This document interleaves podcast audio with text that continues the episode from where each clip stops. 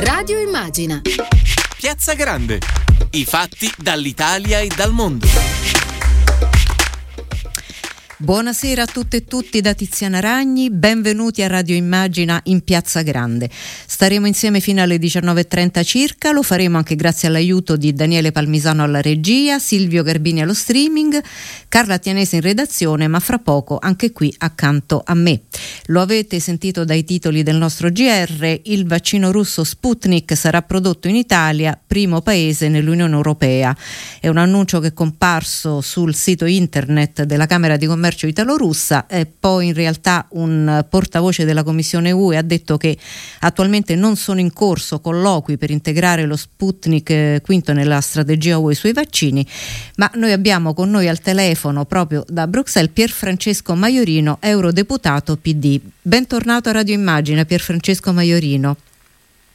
Buonasera, buonasera. E benvenuto. E ogni volta che ci sentiamo c'è questa vicenda vaccini, che una triangolazione addirittura adesso tra Regione Lombardia, eh, Mosca e eh, Bruxelles perché appunto la notizia l'abbiamo sentita, Regione Lombardia dice noi siamo estranei, non sappiamo nulla, lo abbiamo letto come voi e quindi siamo fuori da, da questa cosa. Che succede Maiorino sulla vicenda vaccini e in particolare eh, sulla vicenda Sputnik?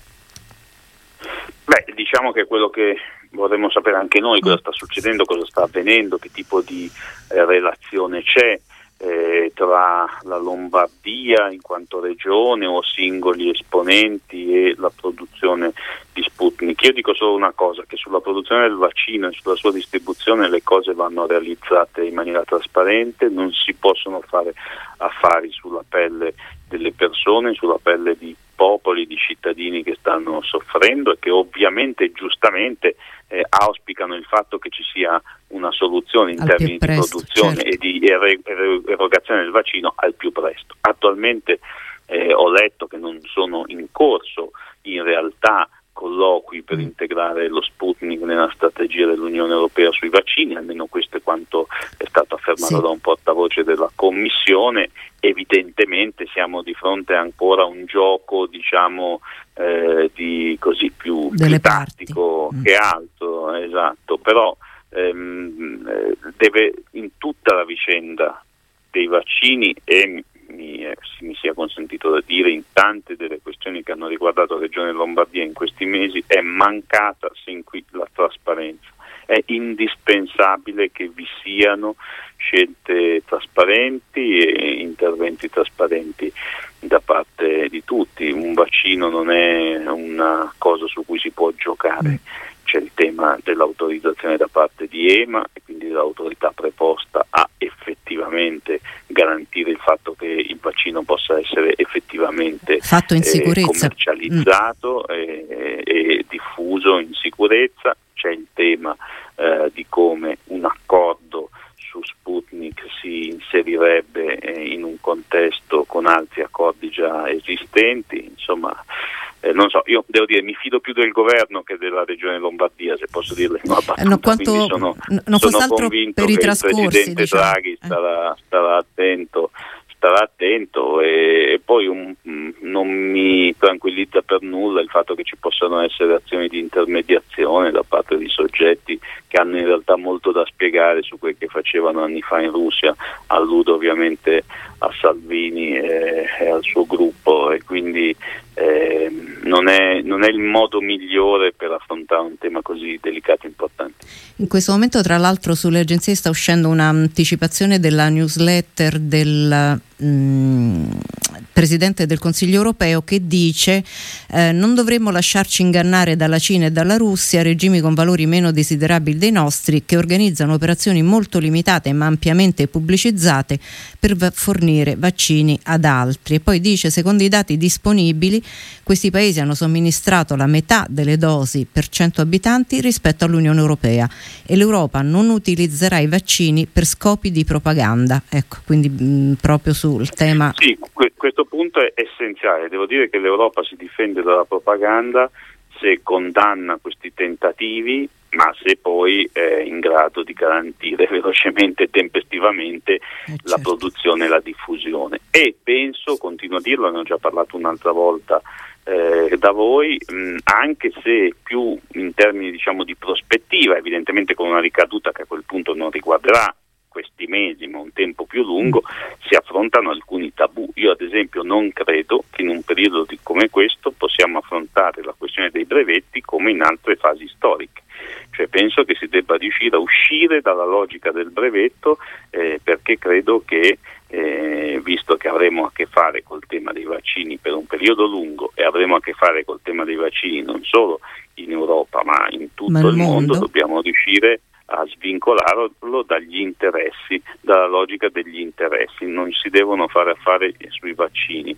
Eh, sembra un'evocazione retorica o di buoni sentimenti, in realtà io credo che sia un'idea giusta, l'hanno sostenuta personalità come Garattini, Cinostrada e altri, io la condivido molto. Mm, tra l'altro la puntata originariamente per la quale volevamo anche sentire lei Maiorino era nata eh, sul problema Russia propaganda, propaganda anche in tempo di pandemia e anche sulla questione dei diritti negati. In particolare poi con gli ospiti che avremo fra poco, mm, noi staremo poco tempo con Pierfrancesco Maiorino perché ha, ha votazioni e impegni lì a Bruxelles. Una sola, ehm, però ci terrei a avere eh, il suo punto di vista mh, sulla questione Navalny ehm, perché il 19 gennaio nella plenaria del Parlamento europeo eh, avete dibattuto con l'alto rappresentante Borrell dell'arresto a Mosca appunto dell'oppositore. E lei ha pronunciato un discorso molto molto accorato. Eh, era l'epoca in cui c'erano tutti quegli arresti in corso sui sostenitori mh, mm, e a un certo punto ha detto eh, si deve sostenere i cittadini che si mobilitano dobbiamo dirlo anche ai complici e agli amici di Putin presenti nel Parlamento europeo, anche per difendere l'Europa dobbiamo difendere la libertà di Navalny. Eh, l'amministrazione americana la settimana scorsa ha eh, imposto delle sanzioni contro sette funzionari russi accusati appunto di eh, stare dietro all'avvelenamento di Navalny. Da questo punto di vista in realtà che sta facendo l'Europa? Intanto il fatto che l'amministrazione Biden abbia annunciato sanzioni contro eh, la Russia attraverso l'iniziativa mirata da alcuni esponenti eh, è il frutto di un'azione coordinata anche con l'Unione Europea, nel senso che su questo caso specifico io credo che ci sia una eh, azione congiunta di sanzioni contro figure ai vertici del governo russo, eh, il capo della Guardia Nazionale russa, il procuratore generale eh, e altre figure, io credo importanti proprio perché la questione Navalny non è solo la questione Navalny, è la questione Putin, cioè la questione di un paese che ha fatto giganteschi eh, passi indietro sul piano democratico, che ha eh, sta conoscendo una fase repressiva molto dura che l'ha conosciuta per anni e la sta conoscendo in questo periodo e noi cre- credo che dobbiamo essere al fianco innanzitutto dei cittadini russi che chiedono libertà, pluralismo e democrazia e eh, l'avvelenamento di Navalny nonché l'azione repressiva di queste settimane nei suoi confronti e nei confronti dei sostenitori Navalny devono preoccupare proprio per questo, perché siamo di fronte a un'involuzione che tra l'altro evidentemente poi interviene su un'area anche molto più vasta dell'area eh, russa, ma un'area strategica che entra dentro i territori europei. E, e, mi permettevo di aggiungere, intervenendo al Parlamento europeo, come lei ha giustamente ricordato, eh, che c'era un problema che riguardava anche esponenti del Parlamento europeo o mm. esponenti delle istituzioni europee, cioè non siamo stati tutti uguali nei confronti eh, de, di Putin in questi eh, mesi e anni, non ci siamo comportati tutti allo stesso modo, ci sono esponenti e forze di estrema destra che hanno cercato chiaramente di costruire un asse con eh, l'entourage di Putin per riuscire a mettere in discussione i valori dell'Unione Europea e la sua solidità e noi dobbiamo essere durissimi nel respingere questo tipo di eh, interferenze. La, il Parlamento Europeo proprio per questo ha creato una commissione eh, speciale di cui faccio parte e, e dobbiamo essere al fianco dei cittadini russi che chiedono libertà. La lascio andare alle sue votazioni Maiorino. Grazie davvero per essere stato con noi. Grazie e buon lavoro. Grazie a voi, buon lavoro. Arrivederci. E dunque invece ci ha raggiunto ai nostri microfoni Fulvio Scaglione. Benvenuto a Radio Immagine Fulvio Scaglione. Grazie, grazie per l'invito e buona serata a tutti. E allora, Fulvio Scaglione, giornalista, per anni corrispondente da Mosca, è stato vice direttore di Famiglia Cristiana dal 2000 al 2016, è così? Sì, esatto. E soprattutto ha seguito tutta la transizione della Russia e delle ex repubbliche sovietiche, poi Afghanistan, Iraq, Medio Oriente. Mm, davvero, è, diciamo, nella sua carriera giornalistica ha visto la storia cambiare. Eh, sul tema che stiamo trattando appunto del, dei diritti mh, mm, negati, ehm, Fulvio Scaglione ha analizzato il fenomeno Navalny e ehm, mi ha colpito una frase eh, che lei ha detto e ha scritto Navalny sui nostri giornali e sui nostri media viene definito un oppositore politico di Putin, ma non è esatto. Ci aiuta a capire dal suo punto di vista e con la sua esperienza eh, invece chi è ma Navalny è un, è un ottimo, abilissimo, bravissimo agitatore politico, non è un oppositore politico di Putin, è un grosso errore secondo me definirlo così per alcune ragioni. La prima è che Navalny non ha una piattaforma politica. Nessuno può dire cosa pensa Navalny della Russia di domani. Certo, no a Putin, no alla repressione, no alla corruzione tutto bene, ma questa non è una piattaforma politica. Quando Navalny parla di politica, dice delle cose che vengono, come dire, opportunamente spunte dai nostri media perché sono molto sgradevoli. Per esempio, lui ha detto anche di recente che la Crimea è Russia. Mm. Noi siamo d'accordo con questa posizione, ci piace, che è poi la posizione di Putin. Eh, lui ha espresso in passato, ma neanche tantissimo in passato, posizioni venate, profondamente venate di razzismo nei confronti dei caucasici, nei confronti dei musulmani. Ci piace? No, io credo di no. Detto questo, resta che Navalny è un abilissimo agitatore politico e lo si è visto negli ultimi tempi, no? come ha costruito tutta questa offensiva. Tra l'altro ha una grande presa sui giovani, è giusto? Sì, lui ah. ha una presa ha una presa sui giovani, soprattutto sui giovani delle, delle grandi città, dei mm. grandi centri. Mm. E lì è stato una del, delle, delle cose in cui ha rivelato tutta la sua abilità, perché c'è oggettivamente un problema generazionale nella Russia di oggi, perché se uno va a vedere tutti i sondaggi più affidabili, eccetera, scopre che i russi più anziani, diciamo quelli che hanno vissuto eh, la perestroica, il periodo delle turbulenze, il periodo yeltsiniano, eccetera, sono eh, in grandissima maggioranza, diciamo così per intenderci, putiniani, mm. Perché apprezzano molto l'ordine, la stabilità, il nazionalismo, eh, i treni che arrivano in orario, per usare un'espressione eh sì, che a noi è storia. familiare. Ecco, perché hanno vissuto un vent'anni di, di, sofferenze, perché noi non, per noi era la vittoria della democrazia, ma per loro era perdita del posto di lavoro, crollo del tenore di vita, disordini, confusioni, guerre civili, cioè calo demografico pazzesco, non, non poca cosa. I giovani che invece hanno vissuto, hanno, non ricordano quel passato perché non possono ricordarlo e hanno vissuto praticamente tutta la vita o quasi tutta la vita con Putin, hanno al contrario un, un apprezzamento per il cambiamento, per il movimento, per la novità, per la modifica che è naturale, certo. E quindi c'è questo, lì Navalny è stato molto bravo a cogliere questo anche perché sembra uscito più dalla penna di John Le Carré che poi effettivamente da un movimento politico locale, eh, anche nell'appassionato discorso che lui poi ha fatto in tribunale e eh, ripreso ovunque, eccetera, lui a un certo punto si è espresso ehm, dicendo ecco qua avevamo Alessandro il liberatore e Jaroslav il saggio ora avremo Vladimir l'avvelenatore di mutande faceva riferimento a questa eh, questione di questo mm, materiale tossico che gli era stato trovato soprattutto eh, nella biancheria diciamo che è una costruzione anche mediaticamente molto efficace molto ehm, anche di presa immediata e quindi sì, non solo lì naturalmente. Eh, dal suo punto di vista però lei aggiunge eh, la Russia ha un problema e questo lo sanno tutti, ma non è Navalny. Ma qual è il problema della Russia, vero? Il problema vero della Russia, per, per essere molto sintetici, è che la lunga stagione putiniana può essere grossomodo divisa in due periodi. Il primo decennio, che è stato un decennio galoppante, anche drammatico, però galoppante, dove Putin ha messo mano sostanzialmente alla ricostruzione dello Stato, che rischiava di sfrangiarsi e addirittura di, di, di frammentarsi.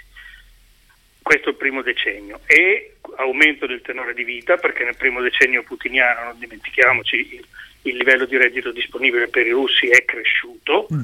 quindi il benessere c'è stato, certo. Per le famiglie, com, complice diciamo anche la stagione di prezzi alti del petrolio, sicuramente, però questo, questo è successo.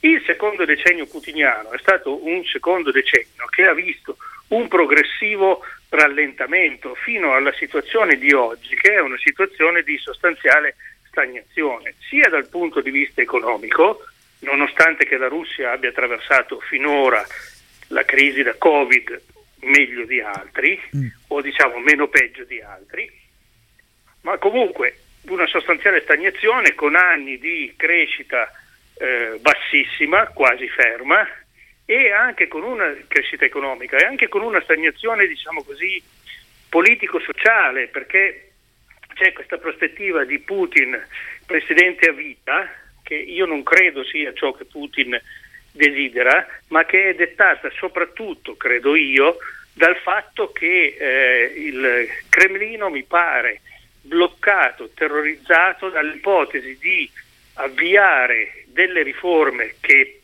sente necessarie perché il cambio radicale di governo dell'autunno scorso, proprio di filosofia di governo, indica che queste riforme sono ritenute necessarie, ma sono anche temute perché eh, c'è lo spettro di Gorbaciov che aleggia nell'aria, mm. cioè lo spettro di, di un'altra una perestroica. Di, mm. eh, di una serie di riforme nobili, utili, indispensabili anzi, che però poi sfuggono di mano a chi, a chi le, a, al, al, loro stesso creatore. Ma la, da questo punto di vista la pandemia gli ha un po' scombinato i piani o invece mh, mm, no? L'arrivo del molto, eh. Secondo me molto perché ehm, eh, Putin quando ha varato la riforma costituzionale, prima della riforma, quella diciamo così che tutti hanno interpretato come il, il prologo di una sua presidenza a vita, no? Però prima di fare questo Putin ha cambiato il governo e ha sostituito tutti i ministri che erano eh, diciamo, stati abbastanza abili a gestire l'austerità e l'autarchia con una serie di tecnocrati invece, ai quali invece doveva essere affidata una politica espansiva di grandi investimenti che avrebbero dovuto eh, dire, contribuire a diffondere la ricchezza che adesso è distribuita in maniera incredibilmente disuguale e rilanciare l'economia del paese attraverso una serie di progetti nazionali che prevedevano degli enormi investimenti, eccetera, eccetera, eccetera. La pandemia ha bloccato tutto questo, per cui Putin che cosa fa? Con che cosa si è ritrovato? Si è ritrovato con la riforma costituzionale che era quella che era stata pensata per evitare appunto l'effetto Gorbaciov, riforme che ti sfuggono di mano, ma senza la politica di investimenti, eccetera, che avrebbe dovuto rilanciare l'economia e dare soddisfazione alla gente, da cui sicuramente un, un malcontento generalizzato che si percepisce, si vede, ma, ma molto, questo è molto più importante di Navalny. Navalny è più visibile, è più... È un fenomeno certo quel, che... quell'altro fenomeno è quello che sta mettendo in crisi l'assetto di potere putiniano.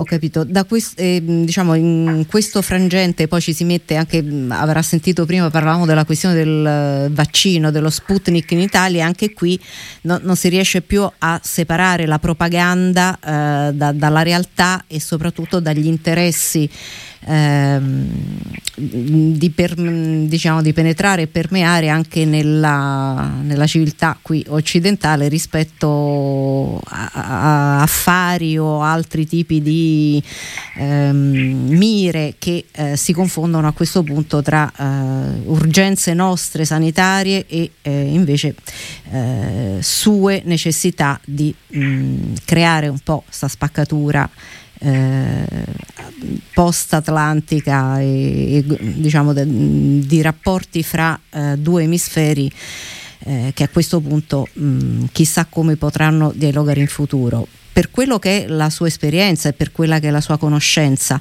che cosa si aspetta da ora in poi? Relativamente a Sputnik e sì, questo, questo aspetto? Sì, sì.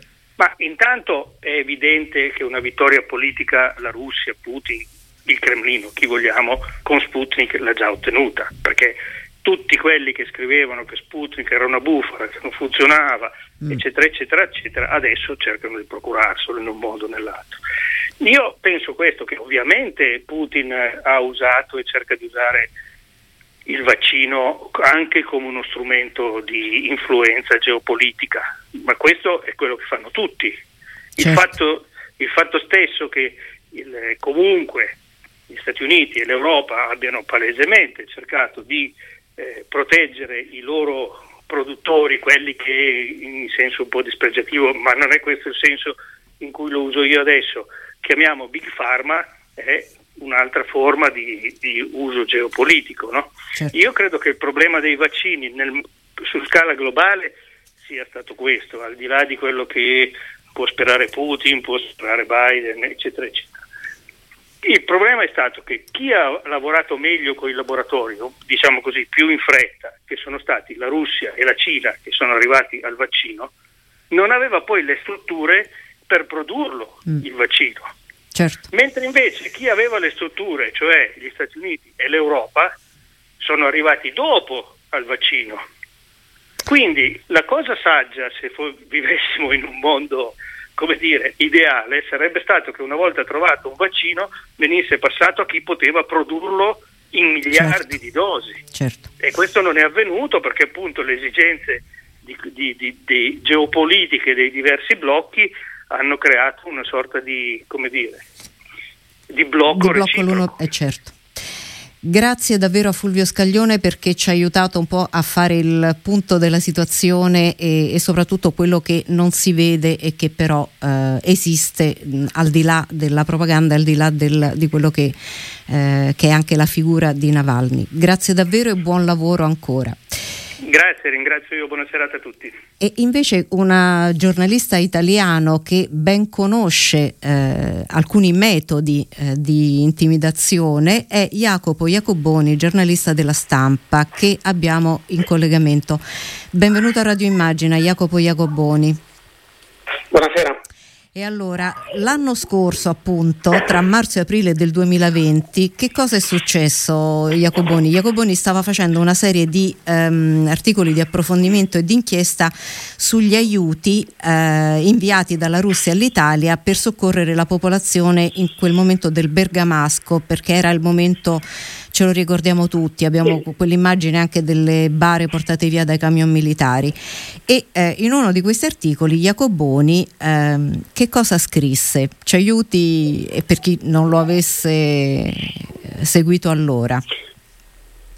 Ma in realtà diciamo, il, il primo di questa serie di inchieste che, che eh, facemmo sulla stampa nel, nella gestione di diciamo, eh, precedente di, di, Maurizio Molinari sì. era, eh, fu eh, insomma un, articolo in cui raccontavamo con, con importanti fonti governative mm. italiane mm. e, e, importanti fonti politiche che in sostanza c'era innanzitutto questa spedizione di aiuti che arrivava con eh, un contingente militare, quindi di grossi aerei cargo militari, eh, componente diciamo, me, un centinaio di medici militari russi e che venivano spediti degli aiuti che nel, nell'80% dei casi le nostre fonti ci avevano eh, eh, definito di, di, di, utilità modesta, ecco. Mm.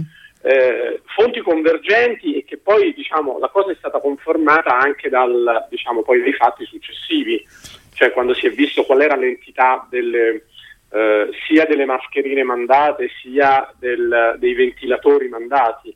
Faccio solo notare en passant che per esempio i ventilatori erano dello stesso lotto di quei ventilatori che furono mandati, ne fu mandato un contingente negli Stati, anche negli Stati Uniti, ventilatori che presero fuoco e ci fu appunto uno scandalo mm. perché erano diciamo, ventilatori tarati male, adesso non, non so se ricordate questo dettaglio di quella storia. E quindi insomma i fatti successivi confermarono che non era tanto un, una, perché dietro diciamo, una, ecco, era una specie di cavallo di Troia, cioè insieme agli aiuti cosa arrivava in realtà? Ma in, in realtà eh, eh arrivava una grande operazione di eh, propaganda politica, diciamo, e direi anche una, una, un'operazione psicologica, una psyops si chiama nel gergo dell'intelligence. Eh, cioè far sfilare questi, questi, camion militari con la bandiera mm. russa mm. da Pratica di Mare a, a, Bergamo eh sì. per 600 km, più di 600 km di territorio italiano, fare, andare in giro le foto del generale mandato a, comandare questa missione che si chiama Sergei Kikot, tra l'altro un pezzo grosso del Ministero della Difesa russa al quale era stato affidato niente meno che il dossier di, diciamo, di, di whitewashing del, di ripulitura della vicenda scabrosissima dell'uso di armi chimiche in Siria da parte di Assad. I russi sostenevano che non ci fossero armi chimiche e contrariamente a tantissime altre evidenze e, e Kikot fu quello mandato all'AIA a perorare questo dossier. Insomma, per dirvi il livello di importanza che veniva eh, eh, diciamo, eh, annesso a questa operazione. Ecco, Poi diverse fonti ci avevano raccontato e c'era proprio una forte presenza diciamo, di, di operativi ecco. dell'intelligence ecco. russa. E questo articolo è uscito. Aggiunto al fatto eh. che tutto questo avveniva con il Presidente del Consiglio di allora, Giuseppe Conte, diciamo, in una, in una eh, mediazione diretta, personale con Putin, che aveva anche bypassato i ministeri della difesa e degli esteri italiani e che quindi li metteva di fronte al fatto compiuto. compiuto. Insomma, forse c'erano gli elementi per avere qualche preoccupazione, no? Ecco, se no che l'articolo... Avevo saputo tante altre cose, ma oh. insomma questo era quello che nel momento... E questo già sarebbe stato materiale, come dire, sufficiente, ma eh, nella vicenda di Jacopo Gabboni, eh, dal momento in cui viene pubblicato l'articolo si apre un altro, ahimè, eh, filone, perché eh, prima di tutto protesta l'ambasciatore russo in Italia. Eh, ma eh, come non bastasse, a un certo punto arriva anche il portavoce del Ministero della Difesa e eh, mentre il primo sicuramente ri- era risentito, il secondo è stato veramente un, um, una minaccia in pieno, in, in pieno stile. Eh, io mh, cito solo uh, l'ultima frase che era quid fodit foviam incidet in eam, chi scava la fossa in essa precipita. E a quel punto, Jacopo Jacoboni, che succede? Beh, diciamo che eh, intanto devo dire che eh, in quella vicenda non, fortunatamente non mi è mancato il sostegno del, del mio giornale. Eh, di, anche giornale, di tutti c'è stato il sostegno. Maurizio Molinari. Io ricordo anche una mobilitazione e... social enorme, immensa che però la non toglie forse... nulla è al, dire, alla pesantezza di una cosa del genere. Mm. Sì, la cosa, devo dire, ci furono molti diciamo, interventi, attestati di solidarietà mm. da parte anche di, di, di, colleghi, devo dire specialmente di colleghi importanti, no? Eh, a volte un po' meno diciamo, da parte della media del, del, del giornalismo, questo sarebbe poi un altro discorso, però ci furono anche, devo dire, delle prese di posizione importanti nella politica, non so, ne ricordo alcune da, da Enrico Letta sì. eh, eh, a Matteo Renzi, eh, a, a, diverse voci nel PD, lo stesso, gli stessi ministeri eh, ecco, degli esteri e della più... difesa. Ecco, la cosa che mi aveva colpito è che non ci fu poi una nota di Palazzo Chigi, ma intervennero proprio, se non sbaglio, i ministeri di esteri e difesa. Sì, ci fu una nota degli esteri della difesa, mm. esatto, eh, ricordi correttamente, eh, ci fu una nota degli ministeri degli esteri della difesa che in realtà era abbastanza prudente, non era niente di che, però era comunque una nota, nel silenzio invece totale del, della struttura del, di Palazzo Chigi, del Premier e della struttura di Palazzo Chigi. Adesso io non so sinceramente se un caso del genere fosse successo in Francia sono abbastanza sicuro che Macron sarebbe intervenuto, o, o, ma non per me, non no, dico no, assolutamente certo. per l'importanza mia, eh, dico per il principio, o, o in Germania, insomma. E, e, quello fu un aspetto evidentemente di, di interessante della vicenda, perché eh, sicuramente eh, poi sono venute fuori insomma, molte altre cose. Quello era un, un governo e un premier che aveva costruito su questa relazione proprio bilaterale, un po' come a suo tempo faceva Berlusconi, se ricordate, no? la diplomazia proprio bilaterale con la Russia, E, e diciamo in questo solco si era mosso anche diciamo, la, la, la, geopolitica personale di, del Presidente del Consiglio di allora. Ma dopo questo... E c'erano state tutta una serie di cose che hanno poi a che fare con il vaccino, perché in realtà tutto l'ingresso del, del, del, fondo sovrano russo eh, nel, nel, diciamo, in una forma di cooperazione sul vaccino era poi l'obiettivo finale o comunque uno degli obiettivi finali di questa operazione. Pensate solo al fatto che po- pochissimo tempo fa il New Yorker ha rivelato eh, una bella inchiesta di Joshua Yaffa sul, sull'istituto Gamaleya che è quello che ha sviluppato il vaccino russo Sputnik, sì. che appunto uno dei dirigenti gli ha raccontato che il ceppo virale di, di, di coronavirus, su cui, di Covid, insomma, su cui loro hanno lavorato, fu preso da un paziente russo che tornava da Roma il 15 marzo. La, la missione, per farvi capire, inizia il 21 marzo, quindi diciamo eh, uno può ragionevolmente pensare che quell'osservazione diciamo, di natura biologica gli sia servita parecchio nella, eh certo. nella, nella, va detto che loro non, tutto questo si, può, si, potrebbe benissimo fare all'interno di accordi tra paesi alleati ma la Russia non è un paese che è nel nostro sistema di alleanze eh, diciamo, europee e, e, atlantiche quindi insomma la, la vicenda è un po', è un po così insomma ha molti aspetti di discussione. E soprattutto magari eh, avremo sviluppi anche, eh, diciamo, la vicenda non finisce qui, ma eh, chissà dove, dove ci porterà. Eh, da questo punto di vista invece Jacopo Jacoponi mm, e chiudiamo con questa tua mh, mm, così, valutazione del presente della situazione in Russia mh, mm, mentre mh, verso la fine di gennaio avevi pubblicato un video uh, mentre i sostenitori di Navalny venivano arrestati o perquisiti c'era questo video con gente che gridava Putin è il nostro presidente quindi diciamo molta molta propaganda molta, molto battage su questo tema eh, come mh, riesci tu a percepire in questo momento la situazione lì? Ma allora, sicuramente eh, diciamo, la, la, la, vicenda di Navalny è stata un po' il, il catalizzatore di una uh, opposizione di, diciamo, molto variegata che comincia a esserci verso Putin mm. e naturalmente non è solo nella figura di Navalny, ma, ma diciamo, tanti tipi di opposizione che possono andare dal, eh, dal nazionalismo oppure alle femministe o al, insomma qualsiasi eh, tipo o, di opposizione. Eh, certo diciamo Navalny ha catalizzato un, un, dissenso che c'è, che è abbastanza esteso, specialmente nelle, nelle, insomma, nelle aree metropolitane. Ovviamente non, io non credo che il tramonto di Putin sarà una cosa rapida, no. sarà un tramonto che ha accompagnato, come abbiamo visto negli ultimi due o tre anni, dalle operazioni più aggressive e violente all'estero, che possono andare da avvelenamento di, di nemici politici a operazioni di pesanti di disinformazione e di spionaggio, assassini all'estero, eh, episodi di sovversione. Eh, devo dire che da questo punto di vista i servizi segreti russi hanno trovato un campo abbastanza eh, fertile, in, specialmente in alcuni dei paesi europei, penso per esempio al Regno Unito, ma anche all'Italia.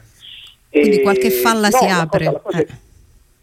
La cosa interessante, diciamo per chiudere forse sul sì. vaccino, che è un po' il tema più del giorno, eh sì. è che eh, forse andrebbe messo a fuoco un punto, che il vaccino sembra efficace da, da, da, studi che cominciano a uscire, però c'è un problema che i, i, russi si sono sottoposti molto tardi alla richiesta di autorizzazione all'EMA, e quindi siamo, sì. l'EMA chiede di andare negli istituti dove è stato sviluppato il vaccino. I russi fanno un po' di resistenza anche per un motivo molto semplice. Ricordo che proprio la settimana scorsa sono stati sanzionati non solo degli individui per l'avvelenamento di eh Navalny, sì, ma anche 14, centri, 14 esatto, centri di ricerca russi, tra cui un paio il, il, famoso, anche famigerato 48 centro di ricerca russo, che, che ha collaborato con l'istituto che ha, che ha, fatto il vaccino russo.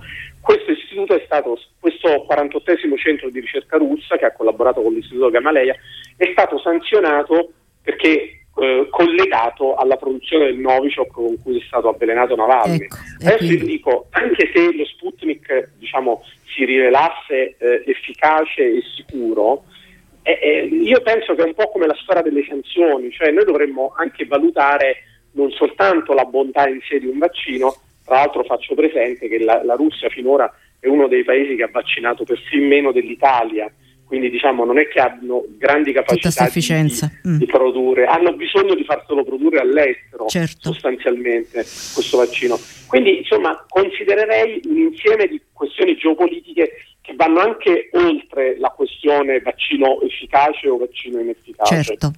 Grazie Jacopo Jacopo Boni e buon lavoro eh, davvero a te e, mh, mm, e, buon proseguimento per tutte le tue inchieste. Grazie a voi. Grazie.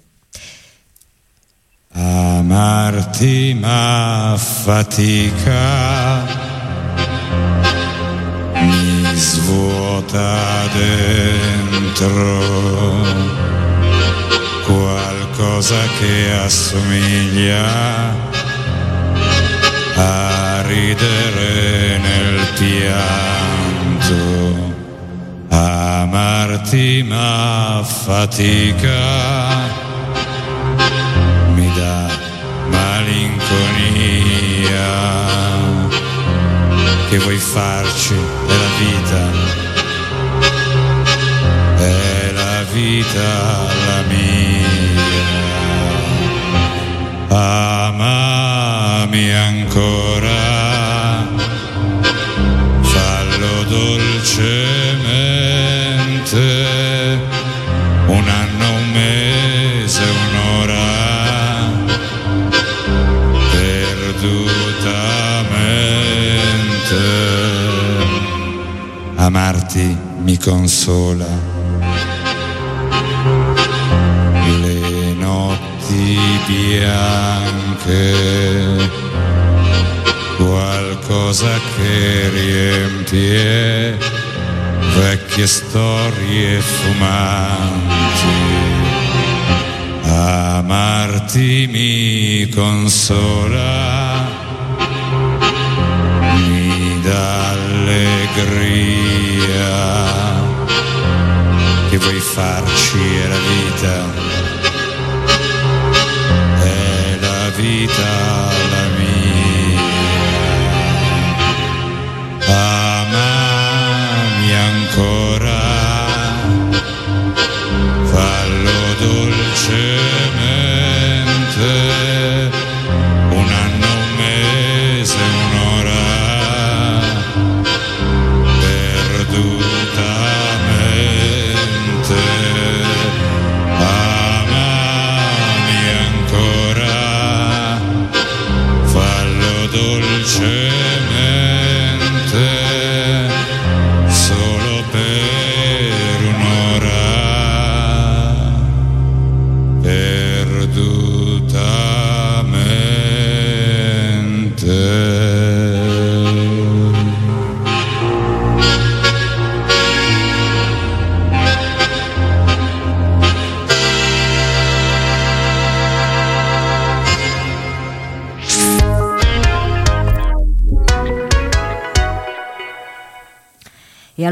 ha raggiunto Carla Tianese qui vicino a me perché adesso apriamo questo spazio di contemporanea.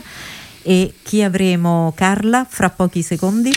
Grazie Tiziana, eh, questa sera trattiamo ancora una volta il tema dell'ambiente. Eh, e lo facciamo per parlare di una importante campagna che è stata lanciata ormai qualche giorno fa e che si inserisce in quella che ormai è diventata una vera e propria corsa contro il tempo per, ehm, lo, insomma, per la lotta ai cambiamenti climatici e per limitare le emissioni eh, di CO2. Basti pensare, lo ricordiamo a chi ci ascolta, che gli obiettivi dell'Unione Europea stabiliscono un abbattimento delle emissioni del 55% entro il 2030, che è Eccolo. praticamente domani, esatto. Quindi la campagna di cui parliamo stasera si chiama Cool Products vi hanno aderito 23 organizzazioni europee e nazionali e ha come partner italiani Lega Ambiente e Kyoto Club. E, e, questa sera abbiamo con noi il nostro ospite proprio il vicepresidente di Kyoto Club che è Francesco eh, Ferrante. Benvenuto a Radio Immagina, Francesco Ferrante. Buonasera, buonasera a tutti. Salve e benvenuto. Grazie di essere con noi. Francesco Ferrante, spieghiamo a chi ci ascolta che eh, la campagna di cui stiamo parlando si occupa in particolare del tema del riscaldamento delle nostre case, dei nostri edifici. Eh, basti pensare, diamo qualche numero per um, insomma, far comprendere a chi ci ascolta di cosa stiamo parlando, che il 28% dell'energia totale consumata nell'Unione Europea viene utilizzata per riscaldare i nostri ambienti, le nostre case e i nostri uffici ed oltre il 75% dell'energia prodotta per il riscaldamento eh, di case ed edifici proviene da gas, petrolio e carbone. E, e, mm, ecco, ricordiamo che lo scopo di questa campagna è appunto quello di informare, sensibilizzare tutti noi sulle nuove normative europee in materia di efficienza energetica per arrivare tutti ad avere delle caldaie che funzionino con energie rinnovabili. Quindi Francesco Ferrante, la domanda è d'obbligo e mm, insomma ricorda anche il nostro titolo di contemporanea per questa sera. Senza carbone si può? Assolutamente sì, eh, non solo si, si, può, intanto si deve, perché per quello che voi avete riscordato, ricordato eh, siamo in piena crisi climatica, eh, non è più una minaccia del futuro, è una presenza eh, che determina anche fenomeni meteorologici estremi anche alle nostre latitudini eh, ed è come avete ricordato ormai un, un target, un obiettivo eh, di tutti, quello della riduzione delle emissioni di anidride carbonica. E in questo eh, il nostro patrimonio edilizio, le nostre case sono delle grandi emettitrici, ahimè, di eh, anidride carbonica. Come possiamo fare per eh, affrontare il problema? Dobbiamo intanto diciamo, ristrutturare queste case, perché eh, il nostro patrimonio edilizio è vetusto, è antico, eh, è fonte di sprechi energetici straordinari e noi grazie all'innovazione tecnologica abbiamo oggi la possibilità eh, di intervenire su quel patrimonio e risparmiare energia, che è il modo migliore per eh, ridurre le emissioni di, di anidride carbonica. Come facciamo? Eh, abbiamo per fortuna una buona norma, che è questa del super bonus del 110%, che ci consente di eh, intervenire su quel patrimonio, su quel patrimonio edilizio. Eh, in questo però dobbiamo fare alcune modifiche rispetto a quello che c'è. La prima e più importante forse è quella proprio oggetto della nostra campagna. Nel super bonus si consente di ancora di avere degli incentivi per installare caldaie a gas. Ora questo non, non ha più senso perché in molti paesi d'Europa è già fissata eh, la data di scadenza entro il quale non si potranno proprio più installare le caldaie a gas, nel Regno Unito, in Svezia, in Belgio entro il 2025 non le potremo più installare. Perché?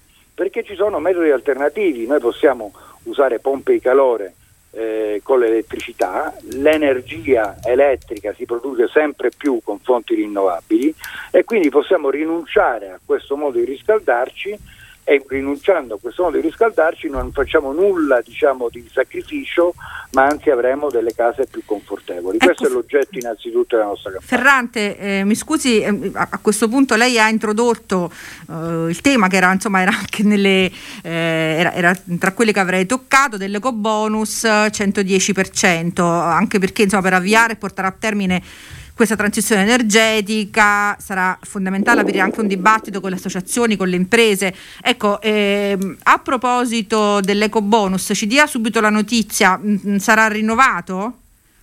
Perché ah, eravamo ancora... Io questa, questa, notizia non ve la posso dare perché è una scelta che sta eh, al governo e al Parlamento. È sicuramente auspicabile che lo sia perché eh, oggi è previsto che sia in vigore fino a metà dell'anno prossimo, eh, in realtà sono già iniziati gli interventi eh, grazie a questa misura, ma sappiamo tutti che se vogliamo eh, estenderla come si deve, per esempio a tutti gli edifici che sono le case popolari, eh, quelli che una volta erano gli ACP, diciamo, no? le, le, case popolari, certo, sì. vuole tempo per farlo eh, e sì. quindi il 30 giugno 2022, che è la data attualmente di scadenza, non è sufficiente, dobbiamo prolungarlo in modo tale che eh, i cittadini e le imprese abbiano il tempo eh, per agire da questo punto di vista. Ora perché eh, a oggi è previsto solo il giugno 2022? Perché il governo fino adesso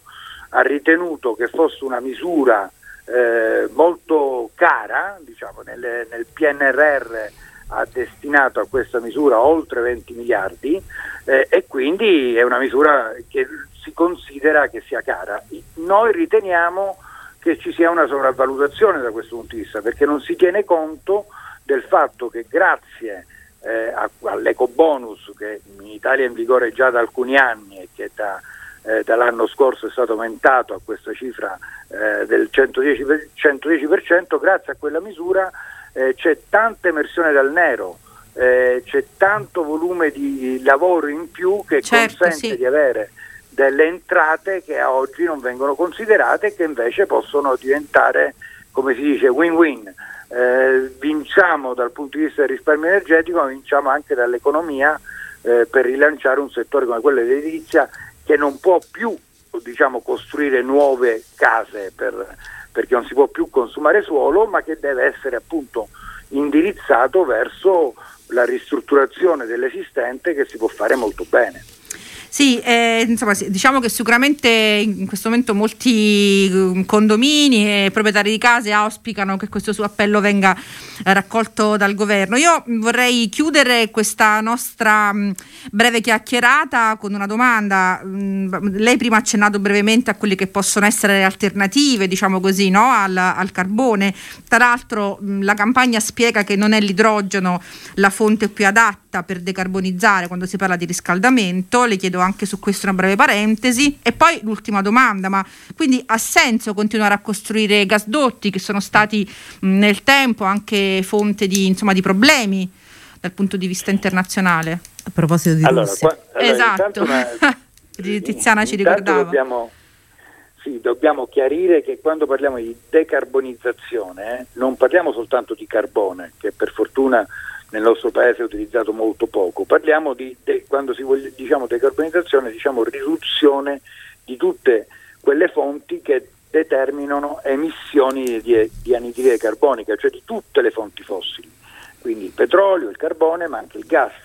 Eh, dobbiamo ridurre l'utilizzo anche del gas, dobbiamo pensare, qua non è oggetto di questa nostra chiacchierata, ma eh, il, il mondo della mobilità, dei trasporti è un altro eh, settore su cui dovrei, si dovrebbe intervenire Eh, sì, molto, certo.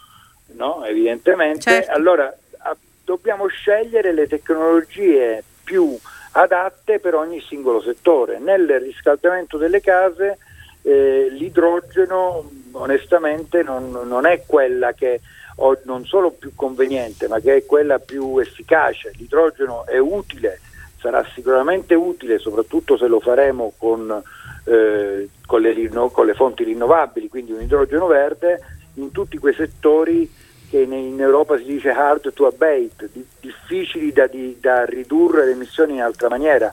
Si pensi alle grandi acciaierie, no? Nelle acciaierie l'utilizzo di idrogeno verde sarebbe davvero molto utile. Nelle case non c'è bisogno di questo, si può tranquillamente passare alla elettrificazione, quindi all'utilizzo delle pompe di calore, all'utilizzo della geotermia, eh, che oggi si può utilizzare sempre grazie all'innovazione tecnologica che ci consente di farlo, eh, delle- dei meccanismi che sono più utili per uscire dal- dall'era fossile, come si dice, e quindi ridurre, per passare alle rinnovabili e ridurre finalmente le emissioni di carbonio. Grazie, grazie a Francesco Ferrante per questa interessante chiacchierata per contemporanea, il contenitore di approfondimento di Radio Immagina, ricordiamo vicepresidente di Kyoto Club e la parola torna a Tiziana Ragni a Piazza Grande. Grazie davvero a Francesco Ferrante. Grazie, Salve. Buonasera. E allora adesso un po' di musica e poi abbiamo i microfoni aperti. Salve a tutti.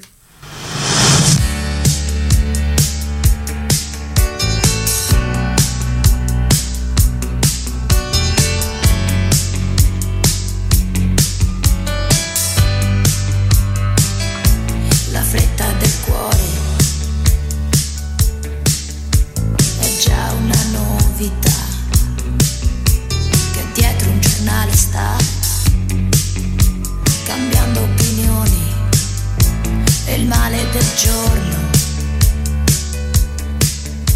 è pochi chilometri a sud del mio ritorno del mio buongiorno ma in volo a planare il peggiore motel di questa carrettera di questa vita balera.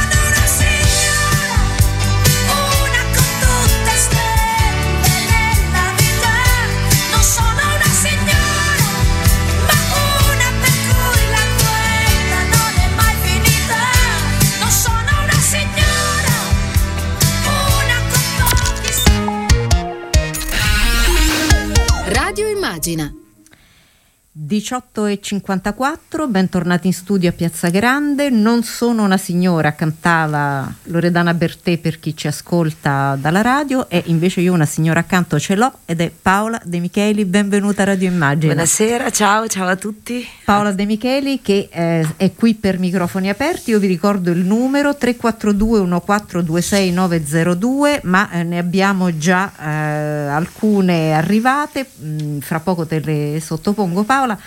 Paola De Micheli che appunto è qui per rispondere alle domande, osservazioni dei nostri ascoltatori, degli iscritti al PD, dei simpatizzanti, di chi in questo partito ci crede e che in questo momento è un po' come tutti noi, un po' eh, frastornato, un po' anche così Preoccupato. Preoccupato, sì, decisamente.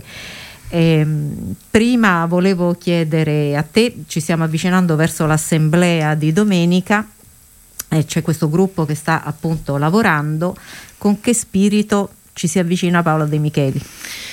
Beh, eh, innanzitutto è evidente, chiaro, credo che molti lo ricordino, che io sono stata la vice segretaria di Nicola Zingaretti, sono stata la coordinatrice di Piazza Grande. Insieme abbiamo fatto la battaglia congressuale, abbiamo scritto quella mozione che ha avuto tanto successo nel popolo delle democratiche e dei democratici, quindi per me eh, le dimissioni di Nicola sono state ovviamente non solo sul piano politico, di cui poi parleremo, ma anche sul piano personale un colpo eh, emotivo molto molto forte. E le cui ragioni peraltro sul piano sempre personale ho compreso fino in fondo perché lo conosco, perché Nicola Zengaretti è una delle persone più per bene che ho incontrato nella mia ormai lunga, sono 13 anni che faccio politica nazionale, in 13 anni una persona squisita, a modo, eh, retta, mm, eh, con un profilo morale, la schiena dritta come lui, beh insomma non è così semplice trovarla. Invece sul piano politico io credo che sia un'assemblea che dovrà innanzitutto discutere sulle ragioni di questa fase critica che Nicola ha illustrato in più passaggi, non solo nella sua dichiarazione relativa alle dimissioni, ma che poi ha anche approfondito in altri passaggi pubblici recenti anche in televisione e a fronte di un'analisi seria, profonda, autentica io credo, chiedo finalmente autentica eh, delle ragioni che hanno spinto il nostro partito a comportamenti individuali, non collettivi, individuali, eh, non pienamente leali, come ho già avuto modo di denunciare anche nell'ultima direzione, quella convocata sui temi femminili. Ecco, io credo che eh, possa essere l'occasione non solo per dirci finalmente le cose in faccia come vanno dette in una comunità che vuole procedere a passo spedito insieme verso il futuro, ma io credo che debba essere anche l'occasione per provare a rilanciare un progetto politico o avviare una fase di rilancio di un, progetto, di un progetto politico, che è il progetto politico sul quale si fondano oggi le scelte democratiche e istituzionali del nostro paese. Siamo stati noi a intervenire quando c'era la crisi eh, finanziaria, siamo stati noi a portare il peso della rinascita economica, sulle nostre spalle si è scaricato il peso della gestione del Covid e io vi posso dire che ne so qualcosa in prima persona perché come diceva la canzone prima ho le ferite addosso e siamo stati noi ancora che in questo passaggio così faticoso che ha visto poi la nascita del governo Draghi che ha un presidente così straordinariamente autorevole ci siamo fatti carico ancora una volta della grande responsabilità di governare il paese, un paese europeista e chiaramente ancorato ad alcuni valori. Quindi un partito così non può che avere una strada sola. Da una parte dirsi la verità, provare a sciogliere i nodi, magari non tutti durante l'assemblea, ma avviare questa fase di chiarezza e poi rilanciare con eh, un gruppo dirigente che nella lealtà e nella chiarezza affronti vita, i problemi della vita delle persone. È, in- è insopportabile non discutere più di quello che succede nelle case degli italiani, che invece sono l'oggetto del nostro servire. Le donne e gli uomini di questo paese devono essere l'unico vero oggetto del nostro servizio. Comincio subito con una di queste domande. Cara De Micheli, sono un iscritto di Roma. Ma che succede nel PD? Perché queste continue distinzioni sui media che hanno portato alle dimissioni di Zingaretti non sono state fatte da quegli stessi dirigenti nelle tante riunioni concluse all'unanimità senza alcun dissenso? È Alfredo che scrive.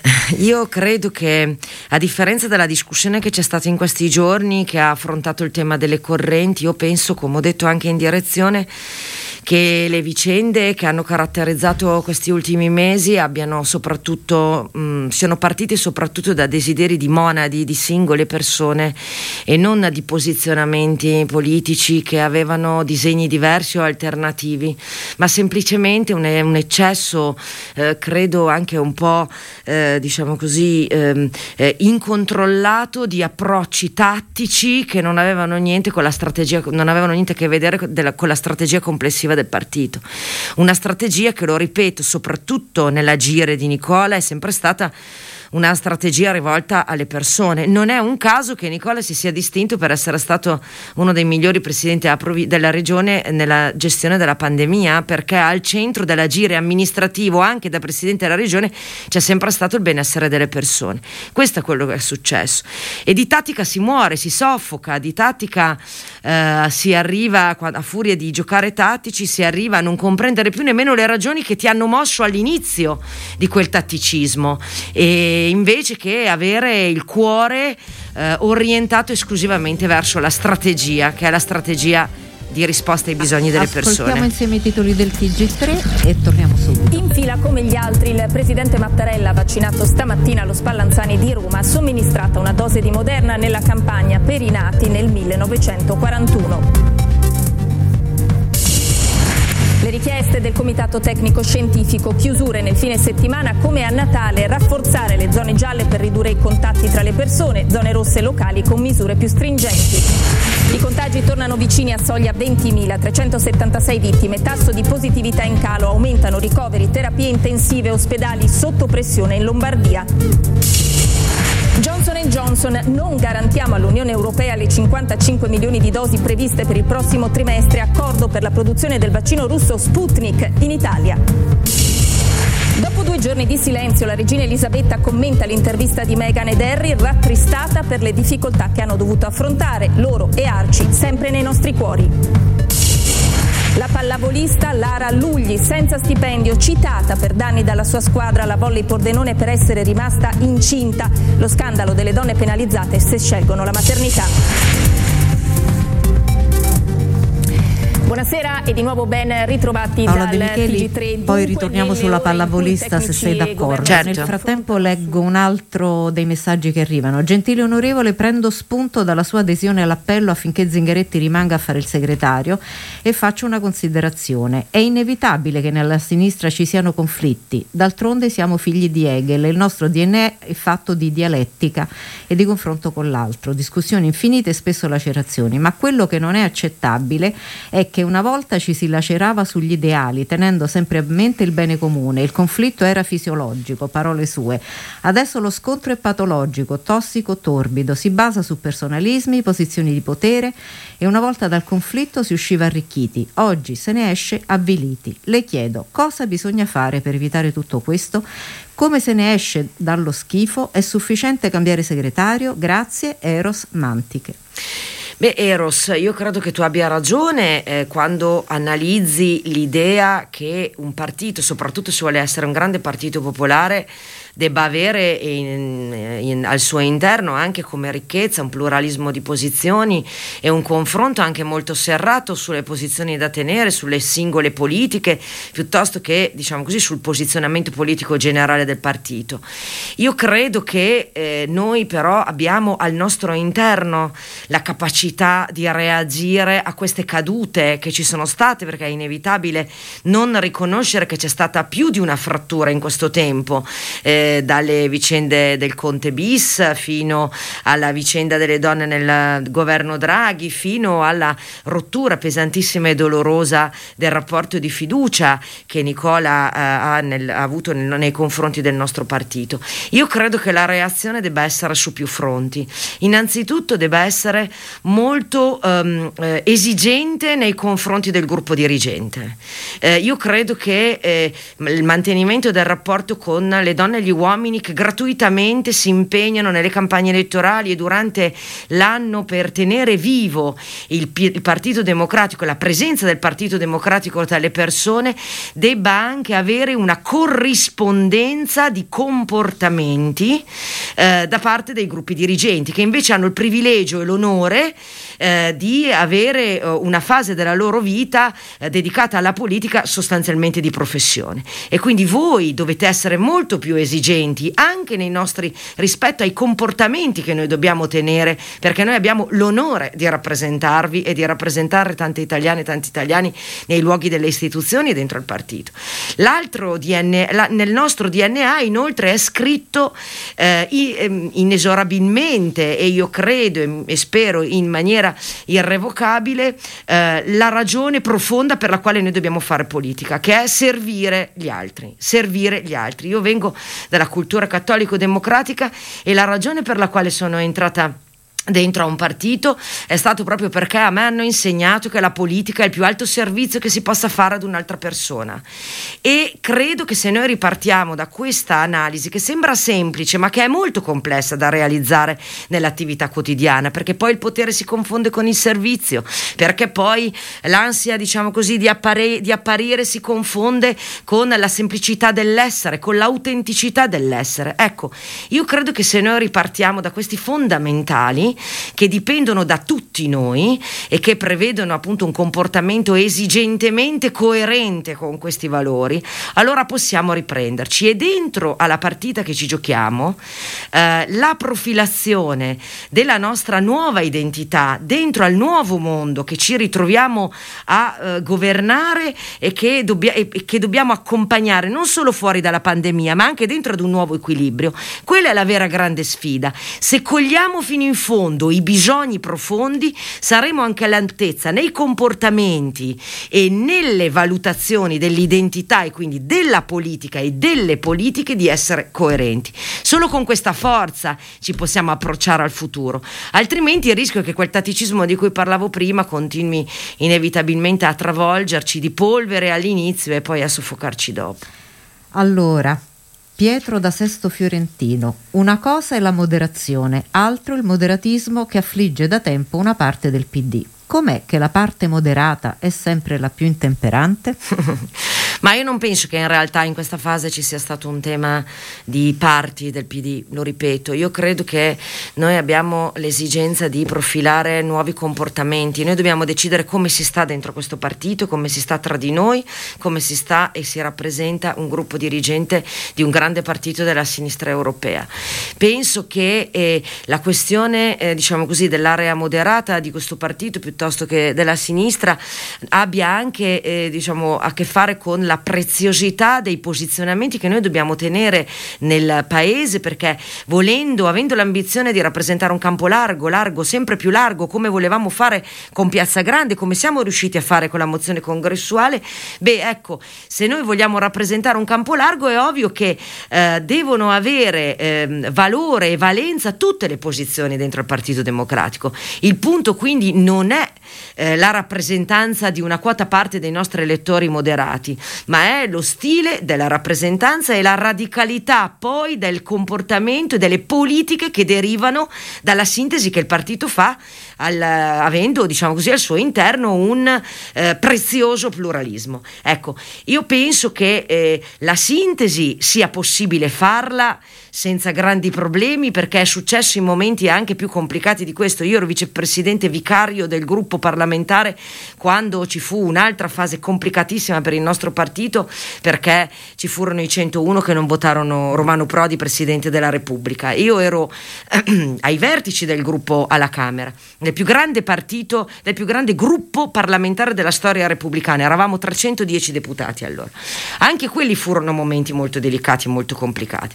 E si ripartì esclusivamente ragionando esattamente in questo modo, cioè eh, la radicalità delle conseguenze della sintesi che il partito ha il dovere di fare per rappresentare tutte e tutti.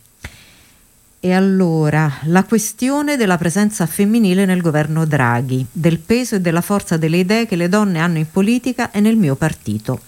Il PD è per me questione centrale. Oggi è il 9 marzo. Ecco, non vorrei che archiviassimo troppo in fretta l'8 marzo, ma per far vivere quella data ogni giorno dell'anno, tutti e tutte dobbiamo impegnarci di più.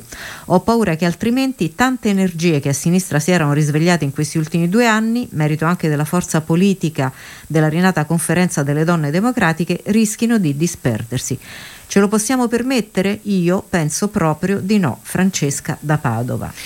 Io credo che eh, in questi anni eh, la segreteria sia stata in grado di fare un grande salto di qualità sui temi femminili, non solo sulla rappresentanza, eh, sulla, eh, diciamo sul, sul, modello duale eh, degli incarichi eh, dentro al partito, che era appunto uno degli impegni che ci eravamo presi nella mozione congressuale, ma anche con il faticosissimo e anche molto osteggiato, devo dire, la, la faticosissima e molto osteggiata rinascita della conferenza delle donne che come si è visto nonostante abbia 7-8 mesi di vita è stata capace comunque di ingaggiare un dibattito nel partito e nel paese molto importante che non si vedeva da anni eh, su questi temi. È vero che la frattura della nomina di tre uomini eh, nel governo è stata solo parzialmente sanata con la nomina dei sottosegretari. È vero che questo governo è nato in condizioni molto molto particolari e non in condizioni ordinarie che hanno consentito diciamo così una selezione eh, più eh, ordinarie, come per esempio era accaduto nel governo precedente, dove il Partito Democratico aveva indicato tre donne, poi due diciamo, hanno scelto di andare di, sci, di, di, uscire da dal partito e di, andare, e di, andare, con Renzi. Io credo che eh, questo partito debba rivendicare i risultati, sia in termini di rappresentanza politica che in termini di rappresentanza istituzionale e soprattutto il salto di qualità che è stato fatto sulle politiche di genere. È grazie al Partito Democratico se i recovery sia versione eh, Conte bis che eh, probabilmente versione Draghi, come il presidente Draghi ha lui stesso ricordato nelle sue eh, dichiarazioni eh, il giorno della fiducia, avranno come pilastro esattamente le politiche, le politiche di genere. E quindi questo è un merito che va dato al PD e ha una battaglia vera fatta sui contenuti, sulle politiche, sulla realizzazione di politiche che nella sostanza garantiscano la parità di genere e non solo nella forma eh, e non solo diciamo così in un rispetto formale dei formalismi legislativi.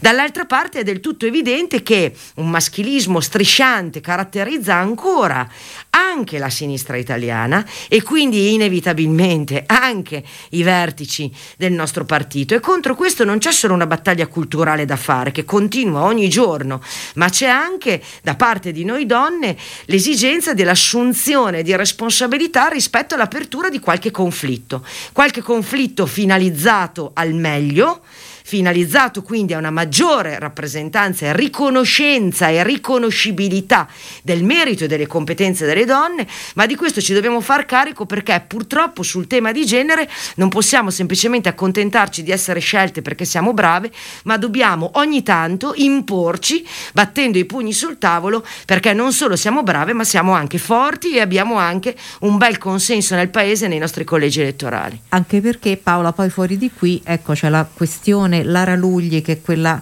pallavolista che sentivamo nei titoli del TG3, resta incinta, il club la cita per danni, l'incredibile caso di Lara Lugli. Poi quello che ci aspetta eh, per cui combattere è questo e questo non è un problema di donne, questo è un problema proprio di democrazia, di giustizia sociale. Qui siamo dentro, diciamo così, alla dinamica più donne decidono, meno donne saranno discriminate.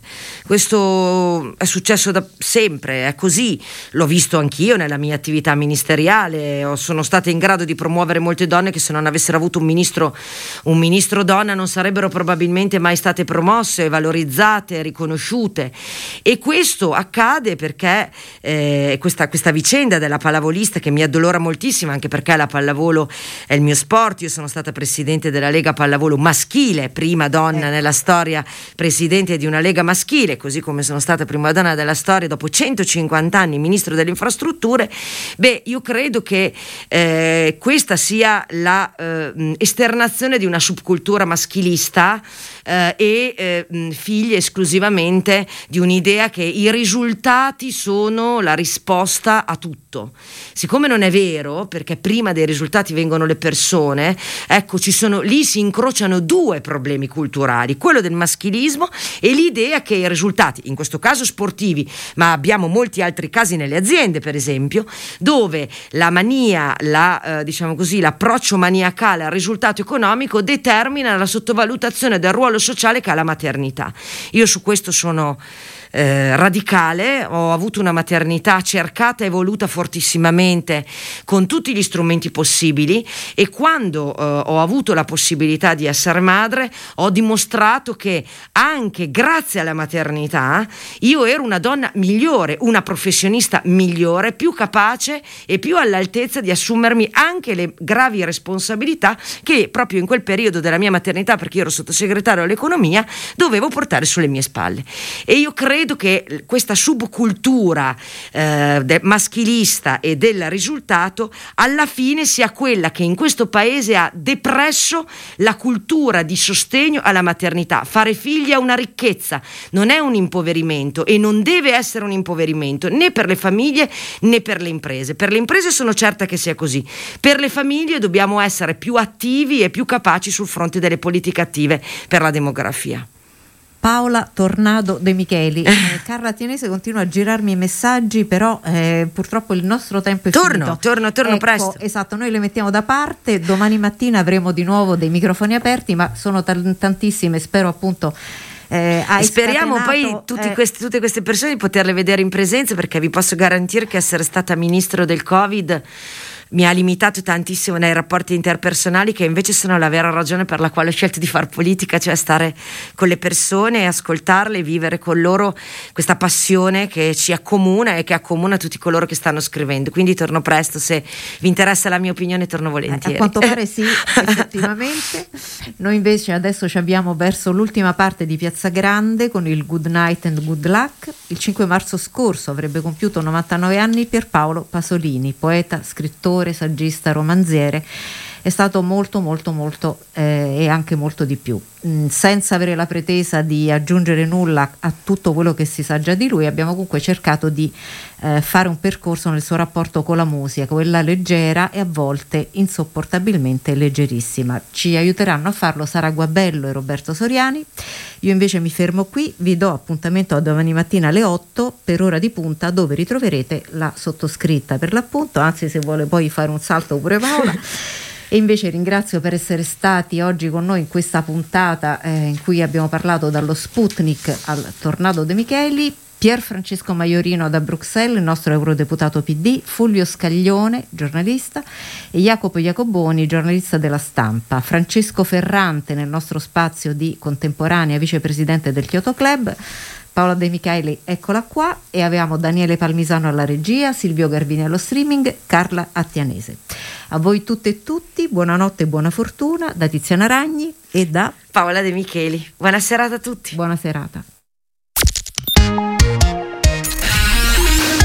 Radio Immagina